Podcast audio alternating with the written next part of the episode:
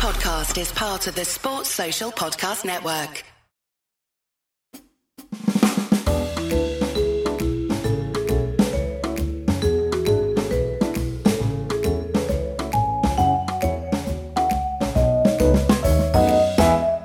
Hello and welcome to another episode of Wagon Wheel. I'm your host, Jarrod Kimber. I just corrected myself. I suppose I am Jarrod Kimber. I don't know if I'm personally your host or how this works. You can see this podcast on YouTube when we put up the episodes. Uh, it goes up on the Red Inca feed. And of course, those of you listening live on Spotify Green Room now, you can always do that if you follow us on Spotify Green Room yada yada yada. Things happen. I don't really understand. Thanks to Sports Social, who've um, brought us on board to their podcast network. Bodyline T-shirts. I got the WG Grace happening today. Just that's me rubbing my chest if you're listening at home. And huge thanks to Manscaped as always. If you use the code REDINCA, all one word, you get 20% off of free worldwide shipping on all of their products. Lawnmower 4.0, the ball moisturizer. I think it's a moisturizer. Deodorant might be both. They might have both. I don't know. They've got a lot of things to help you polish your balls. Uh, and as we know in cricket, it's always important that the person doing that has the least sweaty hands available. I'm not sure where I've gone with this analogy. Big thanks to everyone who supports us on Buy Me a Coffee as well. And I suppose we'll go to the Patreon. So the Patreon supporters are the reason that this podcast exists. If you're on a first class or above Patreon level, I think it's like clubby first class test World Cup winner. I don't know what the things are. But if you're first class and above, you get to ask questions to start this podcast on Wagon Wheel. And Neil says, DRS question. The ball tracking technology obviously has a margin of error due to the predictive element. That's why we have umpires call. How come this only works one way? Umpires gives a decision not out, and the ball is just clipping and it remains with the umpire's call. However, when the umpire's decision is out and the ball is shown to be just missing, uh, the decision is overturned. Surely the margin of error should work both ways uh, it's a really good question. I honestly, Neil, I'd have to think about that a lot more. But um, I think what what we are trying, what they are trying to do, really, is come up with a system that uses the best of the umpires' um, knowledge and uses the best of the technology together. I know a lot of people don't really get it, um, but if if if there is a margin of error, we will go with what the on-field call was. So I don't I don't really see how your system would improve anything. In fact, from a TV perspective, from a fan perspective, I think it would be even more confusing, right? So the margin of error is it's saying to the best of our availability, this ball is just missing the stumps or just hitting the stumps. The decision on the field was this, so we're going to go with this. Or the decision on the field was that, so we're going to go with that. Um, I don't see how your system would improve the overall quality of the umpiring or the product itself. I mean, people are having enough trouble with umpire's call. What you're talking about is now it looks like we're literally overruling it. Um, so I I don't see how what you've said makes sense. The margin of error is already in the decision. Um, to begin with. If the umpire says it's just missing and it's just clipping, we go with the umpire and, and the technology as a combined decision to say it's just missing. Um, I think I hopefully I've explained that well. Um, but I think yours would just bring in more ambiguity. And also, I just don't think anyone would like it, if we're being honest. Uh, if you were a cricket agent in 2022 and had to pick a player from history to earn the most amount of money through T20 leagues, who would you take? Probably Garfield Sobers. Um, can field in any position, can bat, can bowl, uh, pace with the new ball can bowl two different kinds of spin, could bat one to seven. I don't see any reason why he couldn't open the batting in T20 cricket. I'm trying to think of anyone else. Uh, I suppose Aubrey Faulkner, although he wasn't particularly dashing T20 player.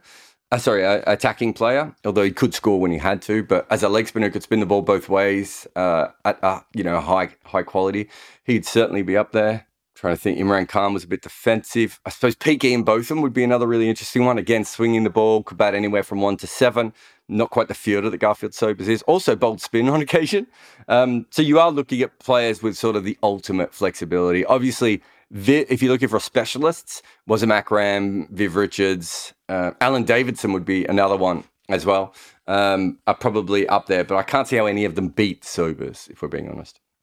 Satchmo says, when the 1981 Ashes series was decided by a massive disparity of experience and authority between the, was it sorry uh, massive disparity of experience and authority between the two captains? No.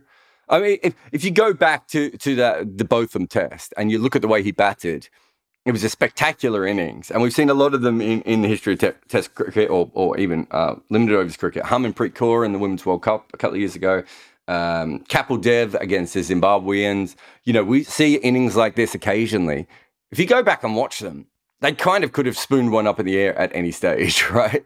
Um, if both them, if both of them is out um, in that test and Australia win it easily, you're not asking this question, and yet Kim Hughes has probably done nothing different um, in that situation. So I think we we look at things through a sort of a captaincy prism when realistically we should be going. You know, sometimes these things just happen. Um, was Brearley a better captain than Hughes? I mean, everyone kind of suggested that. You know, sometimes I read Brearley's book and I, I yeah, I, look, I, I find it very interesting. I think Brearley was obviously an astute tactician. I think he did some really interesting things in the game, but I think a lot of them were very showy and people like very showy captaincy. And he probably had times in his career when he was very good at man management. But he was about one fifth the batter that Kim Hughes was, right? Like you were going, you were almost going into a test match with 10 players. So does that all even out? Does it not all even out? I don't even know, if we're being completely honest, Ashmo. Christopher said, I thought after Mark Wood was ruled out of the IPL, do cricketers insure, insure themselves from injuries? And is it common practice for all players to do so for franchise leagues? You, you can get it. The insurance is really, really tricky. If you get injured in a league or with a team, usually that team covers your injury. I believe there are some players with personal um, insurance, but I don't know who they are, and they're obviously, you know, not talking about it specifically. I know Shane Warne injured uh, uh, sorry, Shane Warne insured his finger, I, I want to say many years ago. So it is possible for a player to do it. But I remember talking to Tymal Mills, and he said that the team that you are with is is supposed to cover that. That does get really dodgy with certain owners, if we're being completely honest. Um, and so it's why a lot of players try and keep a first class uh, uh, franchise on on their um, uh, as part of their contracts. Like it doesn't mean that they have to be playing first class cricket, but you know, if you're in England, it would be want to be Sussex. If you're in New Zealand, it would be Otago because they will cover those things for you. Um, they have a plan um, that, that covers all the players there. But yeah, it's it's really mucky. I do believe that some players do have um, insurance. In fact, I'm pretty sure one player told me that he had um, uh, what's it called? It's called income protection insurance. So there are certain things with Mark Wood. His injury would be covered by the ECB. Um, whether he has income protection insurance or anything, that would be something on, on top of it. But his actual health and everything would be covered by um, the ECB, would be my guess there. Christopher? Ross says, heard a clip of Michael Kasprowicz quickly correcting himself on air this week call, after calling the Lahore track uh, flat. Reportedly, flat is something the PCB have asked commentators not to say. Good batting strip is preferred description. In your experience, have you been limited in what you can say to requests from boards and tournament organisers? Okay, I believe that they were told that. Honestly, Ramiz Raja should know better. He's a former commentator, and he wouldn't have liked to be told to do this. It's unprofessional. It's stupid, and it's also, you know, we all know it's we know what a flat pitch is, right? Um, so it makes the commentators look stupid. It makes the board look petty, and realistically, Ramiz Raja should be fixing the pitches, not trying to stop the the words that are being used. Have I ever been told? No. I did the ICC World feed I don't think we I was told anything specific. I'm trying to think. Radio's a little bit different. You can fly under um, the radar a little bit with radio. You're not getting paid the same money you're getting paid on TV to start with. You, I've never had to sign a contract that says I can't say anything. I'm trying to think when I did the world feed if there was anything. You know, the people who who most tried to, and this is a true story, when the All Out Cricket Group I think when they took over Wisden, but I can't remember if it was before Wisden or after Wisden. They once signed me up for some event where I had to go and speak. And on the event, they said I wasn't allowed to talk about Kevin Pietersen in the height of the Kevin Pietersen era. And I was like, yeah, I'm going to be talking about Kevin Pietersen. It was a Q&A as well. Can you imagine? There's like 40 cricket fans that come to a literature event. And like, what do you think? The minute I get finished my speech, they all wanted to ask about they obviously all wanted to ask about Kevin Pietersen. And I was saying to them, uh, that was ridiculous. So I've certainly had that. I can't think of anywhere else. There's sometimes legal issues. There are sometimes editorial decisions that um, that your that your publications uh, make, obviously. But from a board perspective, I know I know the BCCI asked that we stop calling Srinivasan Srini, um, which was uh, which was probably fair. I mean, his name is Srinivasan, uh, his nickname is Srini. But no, it's not something that I've had uh, particularly a lot in my career. Uh, I, if you hire me, you kind of know that it comes with the territory. I'm going to say what I say. Um, uh, and, you know, it's probably one of the reasons I haven't been on TV, for being honest, Ross. Satchmo asked another question. Are Bradman and Warne clearly two greatest cricketers ever? No, I don't think Warne's the second best cricketer ever. Um, it's certainly not on the level that Bradman was. Sobers, Kallis, I mean, Imran Khan for a decade, um, all, uh, you know, all did what Warne did. If not, I mean, Murali's in the Warne conversation as well. Um, I think you can go, you can go t- 12 rounds with that one. Um, there's certainly things that Murali was better at. There were certainly advantages that Murali had. There's certainly advantages that Warne had in that situation. So it, it, it's a really interesting one to begin with. Um, uh, but but absolutely no doubt that Warne's right up there. Um, I don't know if I'd have him as. I mean, it really is. It really is Bradman and then Daylight. Um, if you're looking at peak 10 year period, Imran Khan's the only person who I think has ever had a period as sustained as Bradman's. Um, uh, Warne was Warne was absolutely fantastic. I mean, you could make a very big argument that Warne wasn't the best bowler in his team either. That Glenn McGrath was, right? Like it's Glenn McGrath averaged what three or four runs less per wicket, um, maybe even slightly more than that. I have to go back and look at the averages. It, it's a really good question. Warne had a different impact in that spin was fading away from front and center outside of Asia, but even in inside Asia, at certain um, extent, like Kapil Dev was kind of the star in India at that point, and Wasim Akram and Waqar Younis were the stars um, in Pakistan. Um, and Sri Lanka didn't really have any bowling things. So Shane Warne had a bigger impact than a lot of the other players uh, and was a bigger star because he became a proper celebrity, not just a cricket celebrity. But I don't think he's the second best player in the history of our game. Uh, I think that would be a very, very hard argument to make. Um, it's you know it's bloody hard looking from across eras and everything as it is. But no, I don't think Warne's the second best player we've ever had. Akuma says we've seen Steve Smith as well as Kohli's strike rate be a bit lower than their respective peaks, uh, while their control false shot percentage is lower. Does this make them more susceptible to get out before converting 50 to 100s? Uh, look, I'd have to have a look at the numbers. So you're saying that their strike rate is lower than their respective peaks, while their control false shot percentage is lower. Well, they're getting out more, so they're probably scoring slower. Would that make sense? Uh, I think those two follow on. Um, is it an aging curve? Yeah, with Virat Kohli, I'm really interested in it being an aging curve. Uh, Steve Smith, I suppose we're talking an aging curve as well. It's really interesting that he's gone to Pakistan and found it a lot easier. So it seems to be what we pro- probably assumed it was. The pace and bounce um, was more of a problem for him, which again would be would suggest it's an aging, aging curve. But I don't know if we're being completely honest. Uh, Sandeep says, wouldn't John Campbell and Jermaine Blackwood be biz T20 players and test players? Yet they don't seem to play much T20. Okay, so there's a really interesting reason for this, um, Sandeep, uh, which I have written about and probably put in the video before. It's the way that the CPL works. The CPL only has six teams. A majority of the players come out of Trinidad because that's the stronger uh, T20 um, uh, market. And then you have the problem of you you basically have a couple of stars, you have four overseas players, you have a couple of mid range West Indian players, and then you have younger players. And it's set up on purpose to have that. You have to have a young development player in every team. Obviously, you've got the four overseas players um, in your team as well. You've got to then have local players. What happens is the players from um, uh, the players of that sort of Jermaine Blackwood and John Campbell quality band, which would, as you're right, they probably would be good T20 players if they played it consistently and worked on their games. Um, don't really get the chance unless they start almost straight away. And if they don't, they get discarded. There's a lot of really, really good players, really good T20 players who don't even play in the CPL.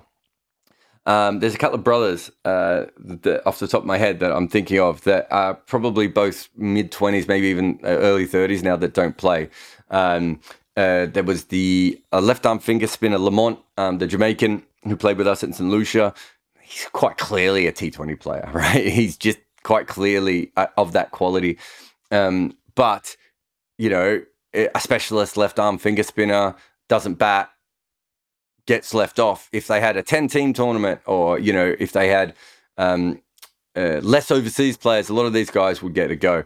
Now, having said that, Blackwood's had a lot of chances at T20 pl- cricket. I don't know about Campbell specifically. Um, the the other problem is that both of them probably need to open, and that's the position in T20 cricket where there's always someone, right? So it does become a little bit tougher. But but your basic point is, is very much there, Sandeep.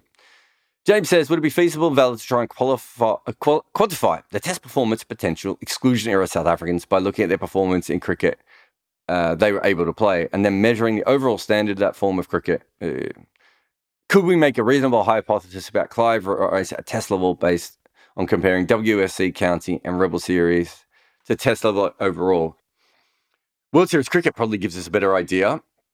Uh, I'm not sure about the Rebel series because I don't think any of those were particularly strong. County cricket, I mean, you run into the Graeme Hick um, and Mark Ramprakash problem with county cricket at a certain point.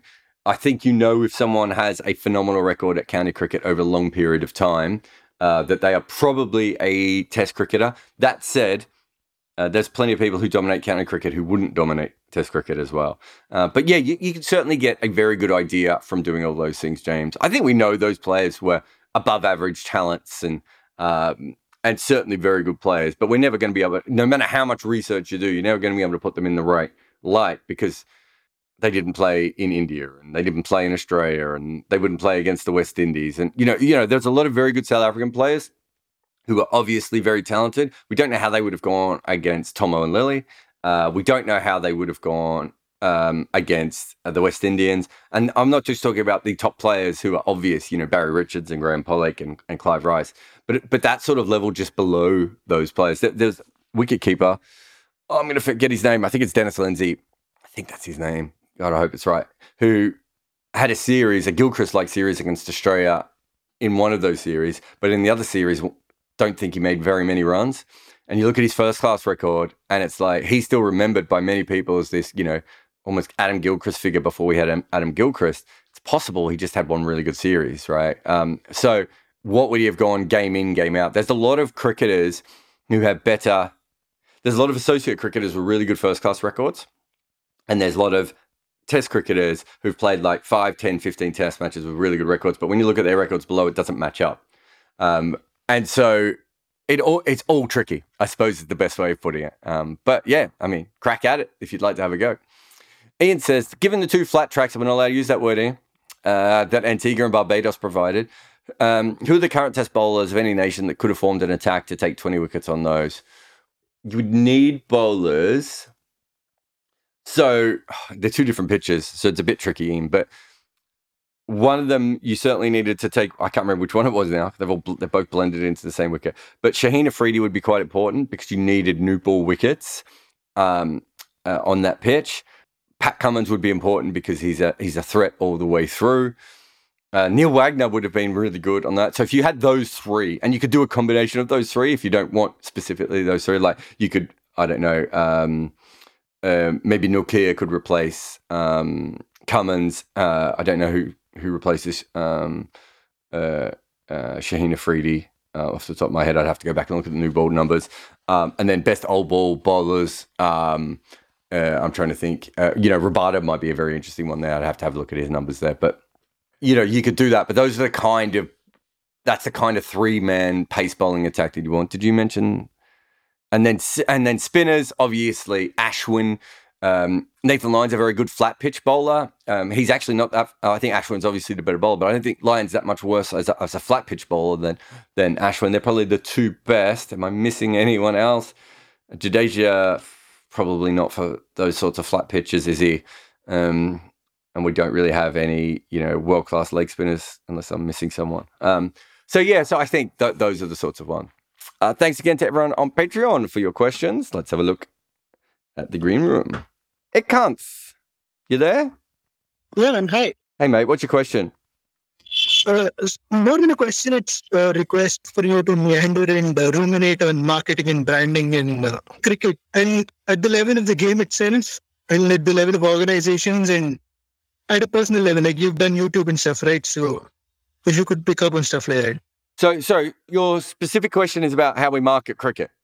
Yeah, how much been marketed? So from what I've noticed, uh, the late 80s had that Kerry Packer thing and uh, the IPL mm. had that uh, Modi uh, fiasco where he talked about marrying or merging cricket with Bollywood, which still makes me cringe. But well, stuff like this uh, kind of more mainstream, but there are niche things as well, like um, individuals doing something, or even Cricinfo, which I, which I'm not wrong, was uh, created for sharing scores worldwide.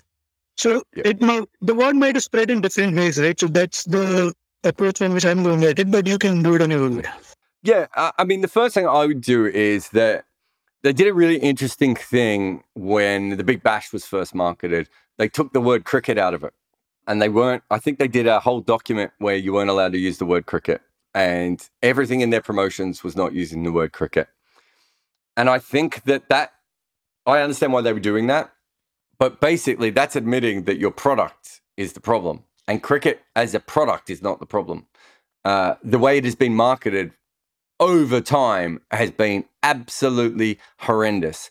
Um, for instance, I don't think I've ever been in a test series where the opposition has been marketed. And it's like South Africa are turning up in Australia, Dale Steyn's coming to your thing. It, literally, it should be Cricket Australia's job to make Dale Steyn into the biggest hero, villain, figure, whatever you want when he turns up.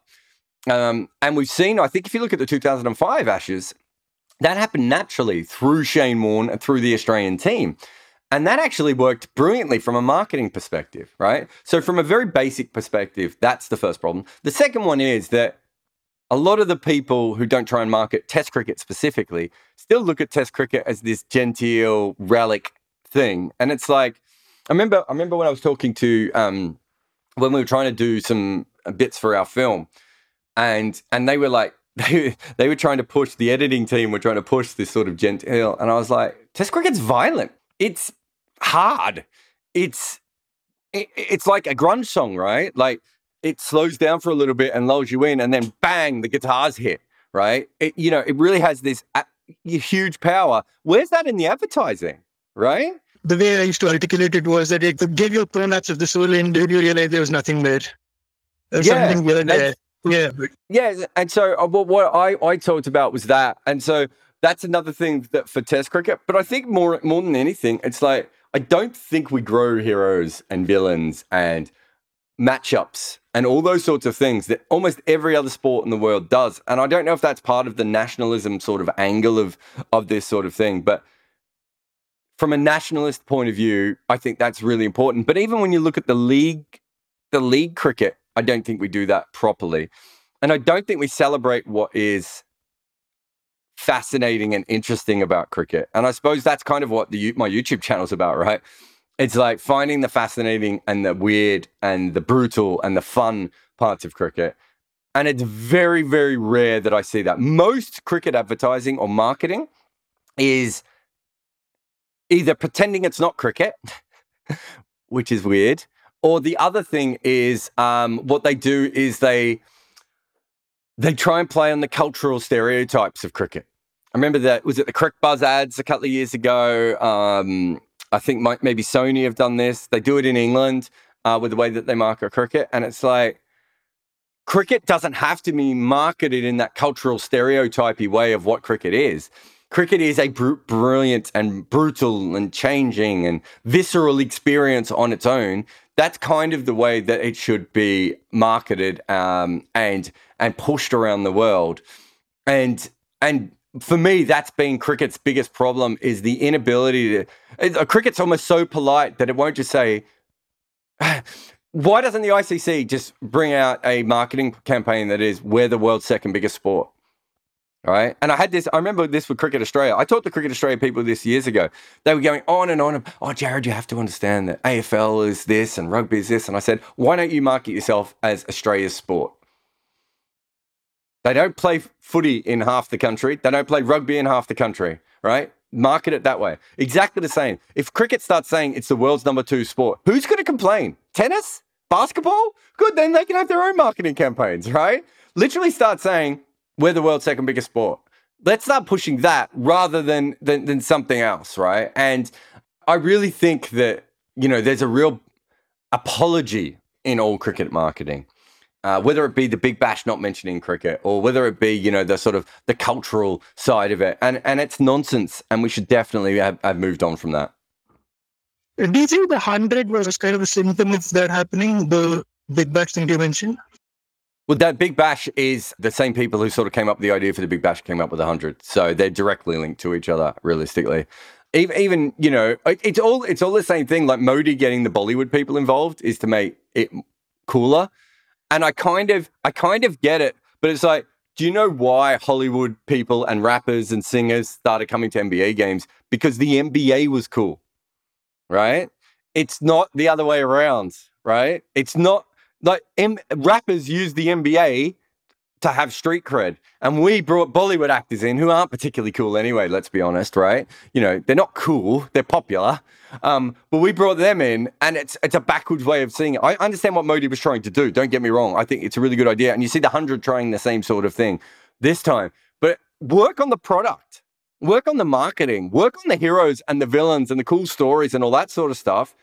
I kind of think people come to that I'm talking everything from celebrities to down to normal people like us, come to it normally. And I think cricket's always gone about it the other way. Thanks for your question, though, mate. Very interesting. Joseph, you there? Yeah.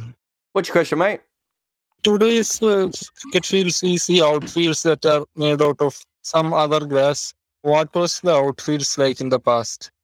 The outfields haven't changed. The, the big difference between old cricket and new cricket is that I think they spend a lot more time. I think Australia, England, trying to think of some of the other countries, had outfields that you could dive on and, and and you couldn't do that in a lot of other countries.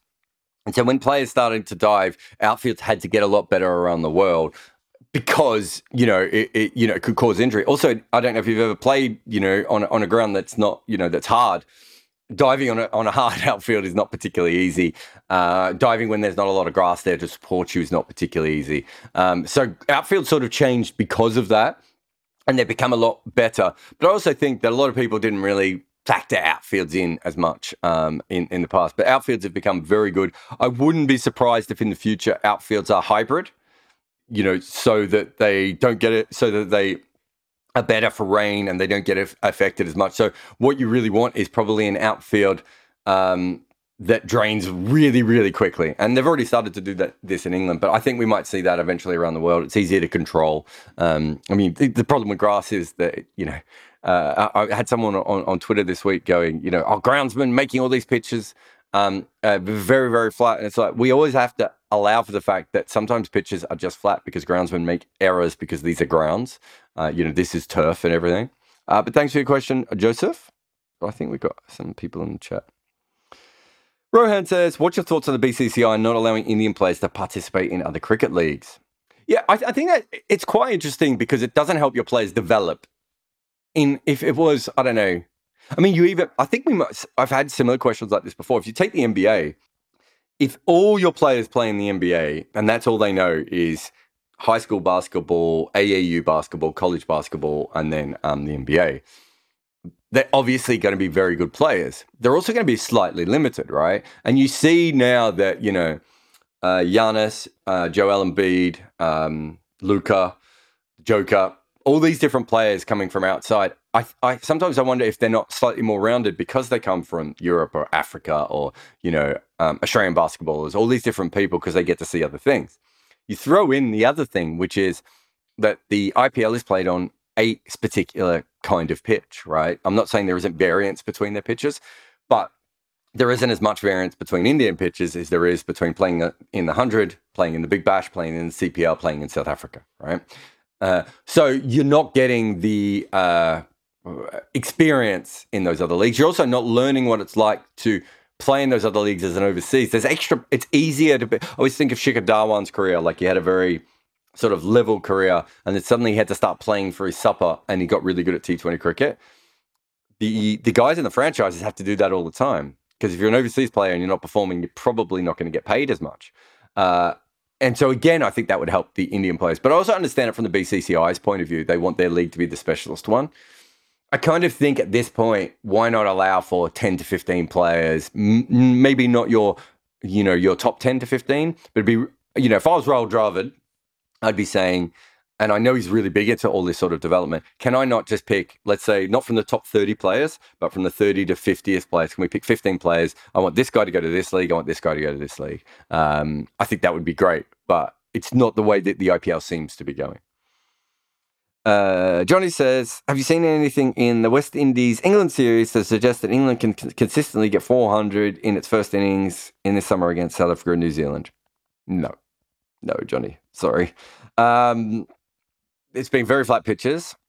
I, I, the fact that Holder and um, Roach have been nullified from them. We haven't seen Gabriel, obviously. Joseph spelled some really good spells. I think there's been signs that England have done better, but I don't think that means that England is suddenly going to start making a lot of runs. Uh, they lost a bunch of wickets early on uh, when it was a new bully wicket. I still think that under pressure on a on a p- pitch that helps bowlers, they're still going to struggle a lot, and I can't see anything that's changing. The only thing that might be different, Johnny, is that the um, England um, curators might be going, well, at least if we do flat pitches, our batters will make some runs. Uh, Oren says, what do you think? What do you think England see in Craig Overton? All right. So, what does England see in Craig Overton? He's six foot six, so there's that. Uh, he can move the ball both ways. Didn't he average 15 in first class cricket last year? Those are the basic things that they see in him. He gives them control with the ball. He's a safe option. He's got a very good first class record. He's tall. The other thing that I think they see in them that just does not exist is I think they see him as, I don't want to say an all rounder because I think that would be unfair to them, but an all rounder light. And I just don't think he is. If, if he averages 15 in Test cricket, I think he's doing very well for his batting talent. Um, so um, I think that's the the main thing that they see in him. Um, look, they're very big on height at the moment. I have a look at Fisher, who's just come in as well. Um, I think a lot of their analysis suggests that height is very important. I just don't think Craig Overton's a test match bowler, probably outside of England, um, consistently. But I suppose if you've got Robinson in the team and he can't play, Overton is a reasonable, you know, he's Ollie Robinson light. He's not as good at any as good as any of the things that um, Robinson is good at, but he can do all of them. Um, so I, I don't think they see him as a frontliner. I think they see him as a backup second choice bowler. Um, and they maybe slightly overestimate his batting. Um, at this stage, we have. I don't think we've probably seen the best of Overton at Test match cricket either. I don't know what his average is, but um, I don't think we've seen the best of him. But I don't think the best. I don't think he has a high ceiling in Test match cricket. Kyle, you there, mate? So, question for you as an analyst: How do teams generally make the decision about when to declare when setting a final innings total? Because from watching on TV, it seems like sometimes captains are pretty dead set on a certain number, and even if wickets fall, they'll keep sending guys out there just to get the last ten runs. Or that sometimes it's just done by feel, or if there's like a slowdown in the scoring rate for over or two. As the analyst uh, consulted, are they giving? Because it seems like it should come down to a certain point about a, an equation of overs left versus runs leading by. Yeah. So that usually is the basic way they do it. I don't know how much the analyst is involved. That's a pretty old process at cricket, which is how much time do they have left? What will they have to score? And how do those two sort of intersect, right? So uh, if it's if it's score over 400, you're willing to give them, um, you know, uh, you, you you be like, well, they need to score at three runs and over for you know this many overs then we don't think they're going to be able to do that for that period of time without giving us chances. That's kind of how we do uh, how it's done in, in cricket. The thing that you're talking about is just that cricket is a variable. Do you know what I mean? So um, if they, for instance, sometimes teams declare quicker because they think the pitch is changing and they don't want to lose a bunch of wickets for no reason. Sometimes they think, oh, you know, uh, sometimes you will bat quicker than you need to bat. And so you'll see a team like accelerate in a, in a declaration, then they actually slow down. That's because they're worried about the overs calculation. But you do sometimes see just captains do it on the field, which is no different than what any coach or manager would do in any other sport, right? Like we've come up with all our best information, but now we just feel that we've we're ready and we can do it. And you know, sometimes captains do that, sometimes coaches make that call. Um, as well. Um, and, it, you know, there is a gut element to all those things. But generally, it should be, and more often than not, is runs and time left, and they try and work out the best thing in the middle. But obviously, because It's not like, you know, you and I, Kyle, could say, okay, well, it's T. When we want to declare by this time we want this many runs, you and I both know that then there could be a really good spell of bowling, or the team slow it down, or we lose a couple of wickets and we can't get. Do you know what I mean? So there are variables to that which the captain and, and the coach, and I suppose even the analyst, has to be aware of. Yeah, that makes sense. I just remember reading the first time on Wikipedia, I was learning the rules about cricket and realizing why would you ever want to stop scoring? Um, I always thought declaring was a funny aspect of the game, but it makes a lot of sense now. Obviously, being physically extreme is an advantage. So, really tall bowlers have an advantage, really short spinners.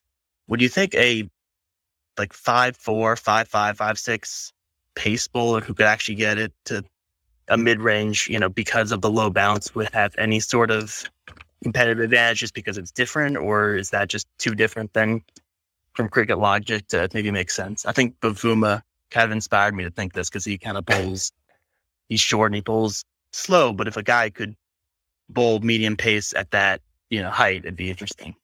Kemar Roach is five foot eight or five foot nine. He's listed at five foot nine. I think that's optimistic. I think a big advantage to Kemar Roach in his career has been the amount of LBWs he gets because his balls don't bounce over the stumps as much. But the best example of that, Kyle, is a guy called Lasith Malinga. I don't know when you came into cricket and how much of a, a factor Lasith Malinga was, but Lasith Malinga bowls with a round arm action. Uh, he's not the only one. We also had Fidel Edwards, uh, and we have had a couple of them through the history of the game come through. And their lack of height is very, very important in a di- in that different way. It can get found. The reason that height is important is that bounce is constantly a difficult thing. Low bounce, sorry, high bounce is constantly a difficult thing. Low bounce, you can sort of rock on the front foot too, if that makes sense. Why that is probably less important now is because we get more LBWs on the front foot than we used to. Um, and so, because of that, Kemar Roach, perhaps if we did have another Lasith Malinga or Fidel Edwards sort of come through now, they would have a bit of an advantage. Weirdly enough, in T20 cricket towards the end, there is still a very strong feeling that the shorter bowlers do better at the end of um, T20 matches because they have a lower margin for error for their Yorkers than a tall bowler. Um, I don't know how much of that is absolute nonsense and absolutely true, but you know, Lasith Malinga was the best death bowler ever and had the lowest um, uh, release. I would say there's a lot of other reasons why he was uh, the best death bowler ever, other than just the fact he was releasing from a low height. But at the same time, certainly that played a part in it. Um, so yeah, there is advantages from that for, for for that. I think when the pitch is very flat, the someone who skids the ball on can come onto the bat very nicely. Whereas someone who's a bit taller still has the chance of getting a top edge or um, bothering people with height. And I think that's why tall bowlers have a huge advantage. But certain short bowlers certainly still have a, a, can have a very good advantage, an outlier that you're talking about. I mean, we've seen it in baseball, haven't we? You know, the low release can cause different problems. Um, and Malinga, Fidel, um, and probably to a certain extent, Kemar Roach all sort of suggest a similar thing. Yeah, I kind of came in at the uh, end of his career, the 2019 World Cup, and he was one of the players I immediately gravitated towards because it, it looked different. And it looked like it was harder to, to pick up because of the release angle. Yeah, his was t- twofold. The first thing is because it's low, way lower than anyone else. The second one is that he released from in front of the umpire and no one else releases from in front of the umpire. So it's actually coming from a different spot with him uh, entirely. So so yeah, I think I think you're right. There can be an advantage to that. Uh, thanks for your question, man. Bhaskar, you there? Hey, Jarrod.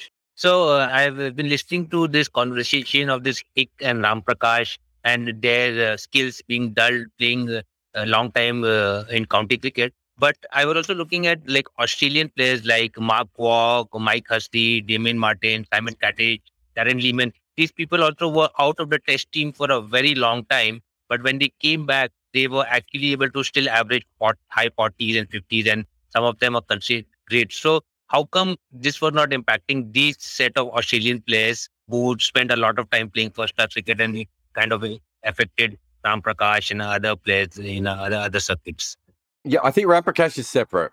I can't think of too many people who have ever said Ramprakash's skills were dulled by playing too much first class cricket. I think you're talking about Hicks specifically. Yeah. When we're talking about Hicks specifically, the big difference between him and everyone that you just named is all the rest of them played international cricket at a young age. right?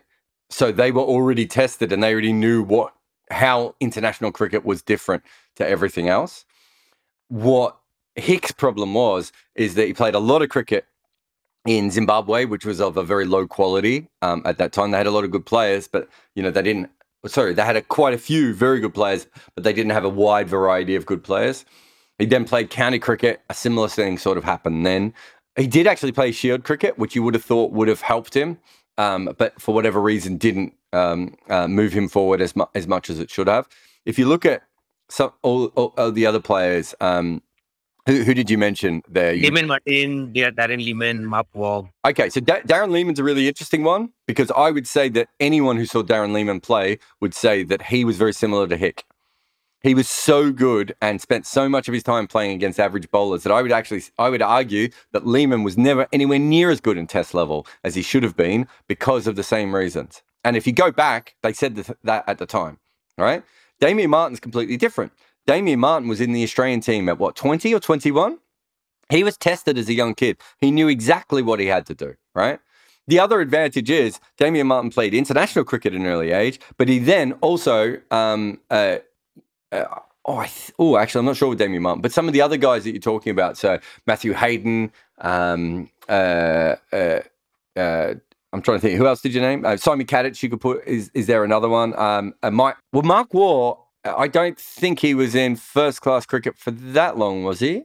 Wasn't in first class cricket for as long as Hick. In 85 and he made in 91, right? So there was a six year window anyway.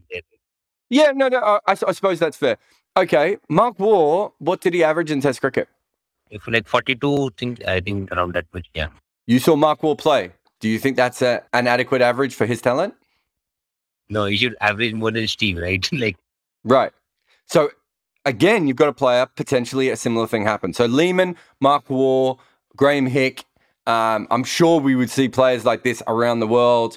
I'm trying to think of of others that um, off the top of my head um, that where a similar thing might have happened or could have happened. So Rohit Sharma, the thing with Rohit Sharma is that he was playing international cricket yeah. Okay. right? He did actually play a lot of international cricket, so I don't think. I mean, if you look at if you look at Lehmann and Mark Waugh and Hick, and weird that they're all in a similar period. Lehmann was a gun in 1989. Mark Waugh probably, I don't know if he was quite as good, but Hick Hick was certainly a gun for what five or six years before he did it. If if you've got a period where it takes you four or five years to break in, I think you can get into bad habits. And I think all of those players are exceptional talents, right? You know, if you look at if you look at someone like Mike Hussey or Chris Rogers, they're not quite at that level of talent, and they were still working on their games and getting better. If you look at Darren Lehmann, I mean, I saw Darren Lehmann bat in 1989 when he didn't even make any runs for Victoria, and he was obviously just a different level talent even when he wasn't making runs. Um, Mark Waugh, very similar. Graeme Hick, very similar those sorts of players, you really want them to develop at that next level as soon as possible. Mike Hussey, Chris Rogers, Devon Conway, maybe not the same, right? Those sorts of players you probably want to develop um, a little bit slower. And it's a really tricky thing to work out who's this guy and who's that guy, right? And, but I think that if you're averaging the sorts of averages that Hick and Lehmann did, I, I can't remember Mark Waugh's first class record to, to be honest.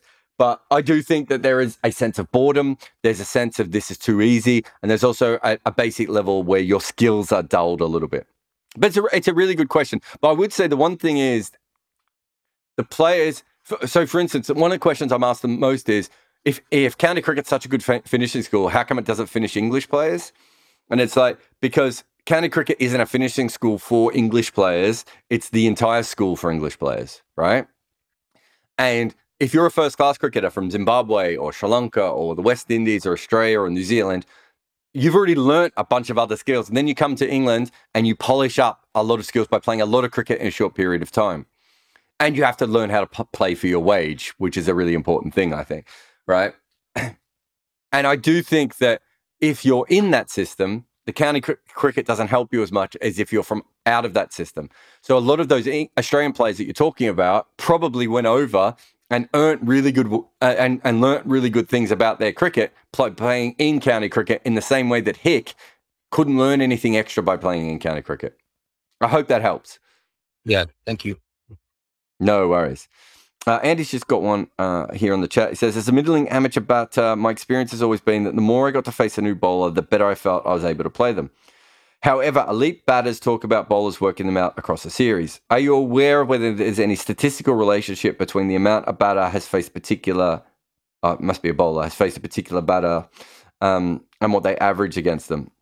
Okay, so the difference is, Andy, that over the course of one innings, let's let's say you play club cricket and you play against someone.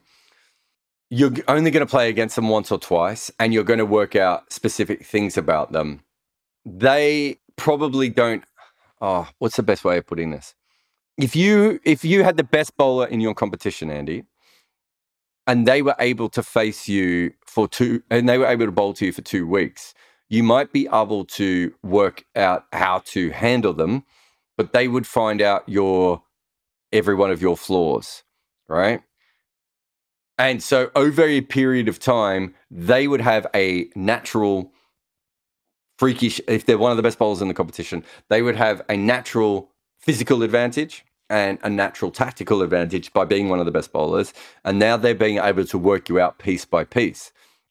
There is no doubt that batters can work out bowlers over that same period what the batter is really talking about in this sort of test um, experience that you're talking about is that if I Glen Chapple was a great county cricket bowler, but if I was a very good county player, Glen Chapple could work me out, but he wouldn't remember every little problem that I would have, and I'd only have to face him two times a season.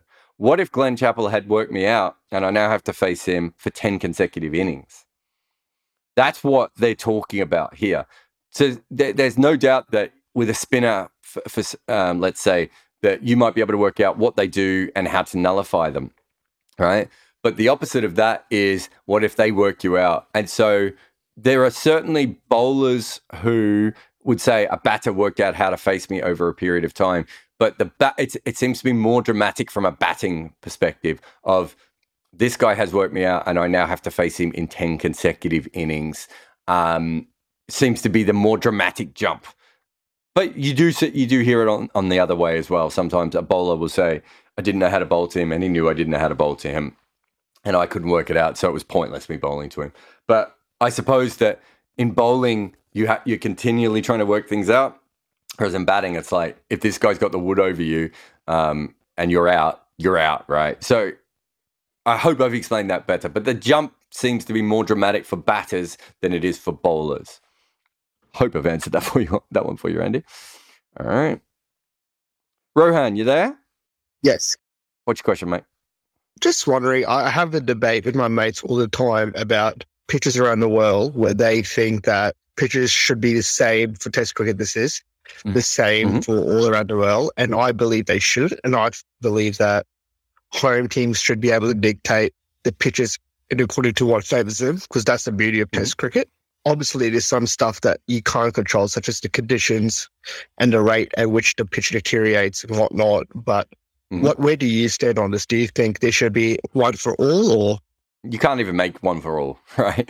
It's impossible. So, for instance, we have the Dukes in the West Indies, and they put lots of grass on, on those pitches. They still have to make the Dukes a tougher ball. So, people always say it's usually the ball that people say we need the same ball for everywhere.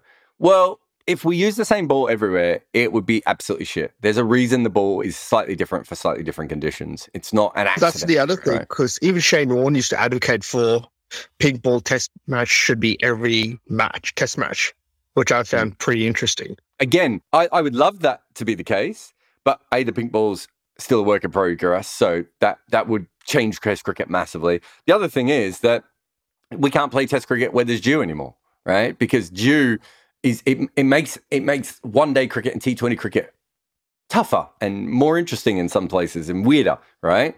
But it would destroy um, day night test matches completely um, because uh, you know if, if, you've got that ball um, wet over a long period of time, like it would just absolutely destroy that period of the game. Uh, so the pitches, the, the best thing to look at if you if you go to the UAE uh, they've got if you go to the ICC Center out the back of the um, so not in the main ground, but in in the I- ICC Academy, they've got all these different pitches that they've dropped in from around the world. They've got an Australian set of pitches, an English or New Zealand set of pitches, um, and Asian pitches. And we played the World Cup qualifiers on that in Scotland. And like you go to the you go to the grounds. Oh, you know what's the wicket? Oh, this is this is the Australian pitch. It's gonna be pace and bounce, and the ball wouldn't get above knee high, right? No Australian pitch I've ever seen. Like, or it would it would have some bounce, but it would be a really slow bounce, like the sort of thing you might see maybe in an old fashioned West Indies pitch or something. And you're just like, again, this is not an Australian style pitch. And the same with the grassier pitches because it's fucking 48 degrees in the UAE, right? And you're in the middle of a desert and Stuff like that. You can't react- control, obviously, the weather factors and whatnot. Yeah. So, So even if you had the exact same pitch, it wouldn't react the same way anyway. Um, clay content, the, even the drop-in pitches, the way that they work, the way that they meld with the with the local with the local plates and all this sort of you know advanced greenkeeping stuff, it doesn't work the way that people would like it to work. Now, if your friends really want to do it, the best way to do it is to have um, hybrid pitches. The problem with the hybrid pitches as they currently stand is that and I think Surrey is leading the way in hybrid pitches. And so I trust the people who play at the Oval a lot. And they say that they actually play quite cool and, and they're fine for cricket. But I don't know how to explain this. Some balls stop and some balls zip, right? Because depending on if it hits the hybrid bit or the turf bit, it acts a little bit differently. And so it means that sometimes it can be a little bit tough. Um, you don't, test then we're not, they're not ready pretty for quickly then. it's not even that we over pretty quick, quickly. It's that we get players coming off going, it was too paced every time. And some pitch, you're right. Some some games would be over quickly. Other times, I think also when they get the hybrids wrong, they're the best batting batting pitchers in the world, right? So, uh, you know, they can go very, wrong. But even then, I would assume that a hybrid pitch in Surrey would be different than a hybrid pitch in Lancashire, which I think is one of the other major places that they're trying them, which would be different than one in Antigua, which would be different than one in Melbourne, right? So, um, I get what your friends are saying, but part of the the the greatness of Test cricket and its uniqueness is that pitches are different everywhere, right? Uh, I say this all the time. Like, I you know I know there are slight variations in football pitches around the world, but you know essentially a football pitch in fucking Yeah. you know Uruguay is the same as a football pitch in Germany, right? Yeah, and and basketball, there are certain basketball stadiums that bounce differently and stuff, but not like ours, right? And and you know, and I I think that while we have that advantage, we should be pushing it, not going the other way. Um, and even if we have hybrid pitches, which we will eventually in one day cricket specifically, if nothing else than protect than to protect the squares, even then, I still think they'll have different characteristics. Yeah. And I also really liked your point about the fact that cricket doesn't market itself in a good way or like a Hmm. fashionable way. It always like they have to compare itself to another sport, whereas cricket itself, like if you really understand it, it's so many variables, like as with any Yeah. other sport.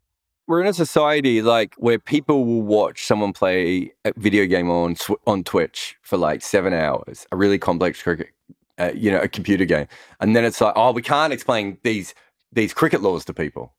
What? Like my son fucking will watch someone play Minecraft for like seven hours. That's a fucking. He's watching a person hold a console with a fucking bunch of pixels in front of him that he is reconstructing into a storyline. That's a pig and that's a fucking uh, piece of steak. Don't tell me that that people. I lived in China and asked people like, Yep. I just talked about cricket, like barely any of them even know what it is. And I'm like, for a country that's so good at like Olympic stage sport, imagine Mm. if they came to the cricket market or like, Yeah, one of my favorites is Japan. It's like so people always say things like, "Oh, cricket's not made for this culture." If cricket was made for any culture, it's bloody Japan, right? They already like baseball. You like baseball? We're gonna nerd it up a level above baseball for you, right? Baseball, it's great. You got all the American stuff. Do you know what we've got? We've got Afghanistan and the Caribbean and South Africa and, and, and Australia and New so Zealand. much more diversity, I feel, as compared to Yeah. other sports. Like, we don't sell any of this sort of stuff. We don't really get it. And to be fair, it was one thing I thought the 100 was getting slightly better, which was look at all these different people we have in our sport. We don't sell it that way. We sell it the opposite. We sell it like, oh, we've only got 10 countries that are any good at it. Fucking yes. Look at the fucking 10 weird ass countries that we have that are really good at it. And then look at the next five, right? Women's cricket is Yeah. leading the way where how they had um I think Thailand in the one of the World Cups. Like how cool is that? Or Philippines maybe? I can't remember like Philippines had a very good team for a little while. The Brazilian women's team. Look, there's stuff happening. So you're right. Um, I've, I've got to get going because I've got one last question. But thanks, mate. Oh, cut him off right at the end. Hydrogen X. What's your question, mate? Last question. Let's knock it out of the park. Yeah. So, uh, Jarrod, I just wanted to ask you. I think you have been a cricket analyst for how many years? Around about. I started in 2018 was my first job. So, uh, around about four years. So, does being a cricket analyst uh, take away that joy of being a fan? Actually, this conversation has started nowadays that people are like fans of uh, people and not the game of cricket. Mhm. But uh, I'm not a fan of anybody, but uh, I'm a fan of cricket, but I'm also a fan of like uh, the Indian cricket. So, as you have been a f- cricket analyst for around four, more than four years, does that not take away the joy of being like a fan? It depends on what you're a fan of, right? So if you are a fan of your cricket team, let's go back. So I've been an analyst for four years, but I've been writing about cricket for what, 15 years, right? If you're a fan of your cricket team specifically, and writing about your cricket team, you were going to learn a lot of things about your cricket team that you did not know previously. The people you thought were heroes are going to be dicks. You are going to realize that a lot of the things you were fed by your uncles and your aunties and your family friends and your older brothers and some chick you dated about your favorite players, they're utter bullshit. Uh, you're going to learn how the sausage is made and you're going to have a completely different relationship. I remember my uncle saying to me once, he said, he said, I don't think you follow, I don't think you're as big a fan of as the, of the Australian team as you used to be. And I was like, probably not of the Australian cricket team because I know the Australian cricket team. Like I know people in it. You know, George Bailey's the chairman of selectors, and you know he's a mate. Um, and I've been in a Hummer with um, David Warner, and you know I've had really personal conversations with you know the Hummer, the the, car, not a sexual position, by the way. In case anyone's going down, you do so your relationship changes. Then you become, then in my case, I become an analyst, and you're looking even more so at um, the specifics and how does this work and how does this fit in and what does this mean. But I'm still a cricket fan. I'm just not the kind of cricket fan that you're trying to def- define. The of cricket fan you're defining is that I live and breathe um, based on my favorite team winning or, or dying, or my favorite player winning or dying. That's not what I am anymore. My relationship to cricket is gone, but I love cricket. Like I love cricket more than many most most people who love their their cricket team don't love cricket as much as I love cricket. All right. I am still a cricket fan. Like it's just a different kind of cricket fan. And to be honest, if you look at my if you look at me from the age of 12 onwards, I was probably always on this path. Like there weren't too many kids in in Australia who, you know, their their two favorite teams were Australia and Pakistan. Actually, my in fact, I take it further. My two favorite cricket teams when I was 12, 13, 14 were Victoria and Pakistan. Right? So I was always on this path of of liking cricket more than I liked the teams. And in some ways, what writing about cricket did was allow me to liberate myself from the nonsense of being a fan of the Australian cricket team. And I still like it when the Australian cricket team win. I was happy when they won the World Cup, and I was happy when they won big um, series. I'm really been happy uh, with how they played in Pakistan. But I don't live and die by it. If Australia loses, yeah. If they win, awesome. Um, but um, also, it's also really cool to you know uh, find things out about cricket and work out how cricket is being played, and you know instruct cricketers, instruct coaches, and work with coaches directly. So it's just a different kind of fan. So I'm also not like uh, I don't watch cricket only because of like Indian cricket team, but uh, like uh, being a fan even in the worst of worst situation, like uh, even in the Lords, uh, the 2021 Lords, I still had a little glimmer of hope that what if something happens and we win this match, and then we actually won.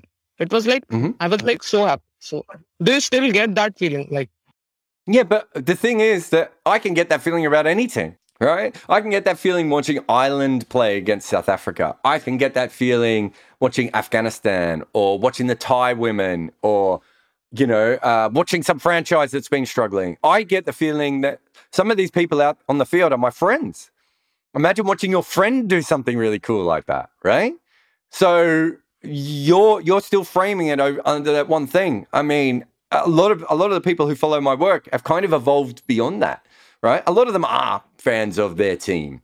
Um, but now they're also fans of other things, right? Like so many people want Benny Howell to do well in cricket because I've built Benny Howell up. So there's like this Benny Howell fan club out there now, right? Um, and there are heaps of players out there like that that people get sort of obsessed with and all that sort of thing. And in truth, like it doesn't matter.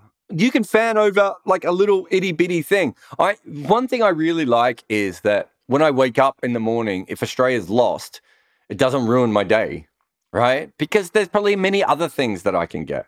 And I still am a fan. Uh, you know, I, am trying to do a similar thing in basketball, but I can't. I'm too obsessed with, or too, too, uh, too much of a Denver Nuggets fan. But Denver, Denver Nuggets are almost the last team left, maybe Collingwood in the AFL.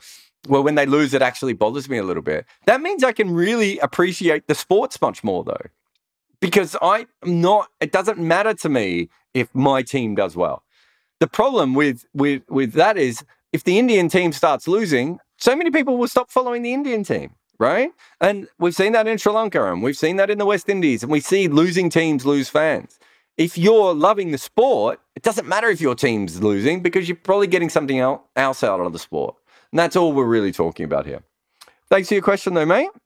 And thank you to everyone for coming on to the chat again today, and um, also for listening to the podcast in your all your normal places. As I said, big thanks to the Sports Social who are helping us. You, you might have noticed there's a lot more ads and stuff running with the podcast. If you don't like the ads, come over to Patreon. We have all the episodes ad free um, over on Patreon. And obviously, this particular podcast is made available specifically by the people at Patreon. So, Jarrod Kimber, Patreon, and you'll find uh, you'll find all the stuff there. But you can support us by buying me a coffee also, you know, if you go to Bodyline T-shirts, buy buy a cool WG Grace T-shirt here. And a big thanks again to Manscaped, uh, who will shave your testicles better than anyone else. I should say they won't do it specifically; they'll help you do it. But if you use the code REDINKER, all one word, you get free worldwide shipping and 20% off. Thanks again for coming on the Green Room if you came on the Green Room, or thanks for listening, or thanks for watching if you're on YouTube. Thanks for thanking. That's all I've got.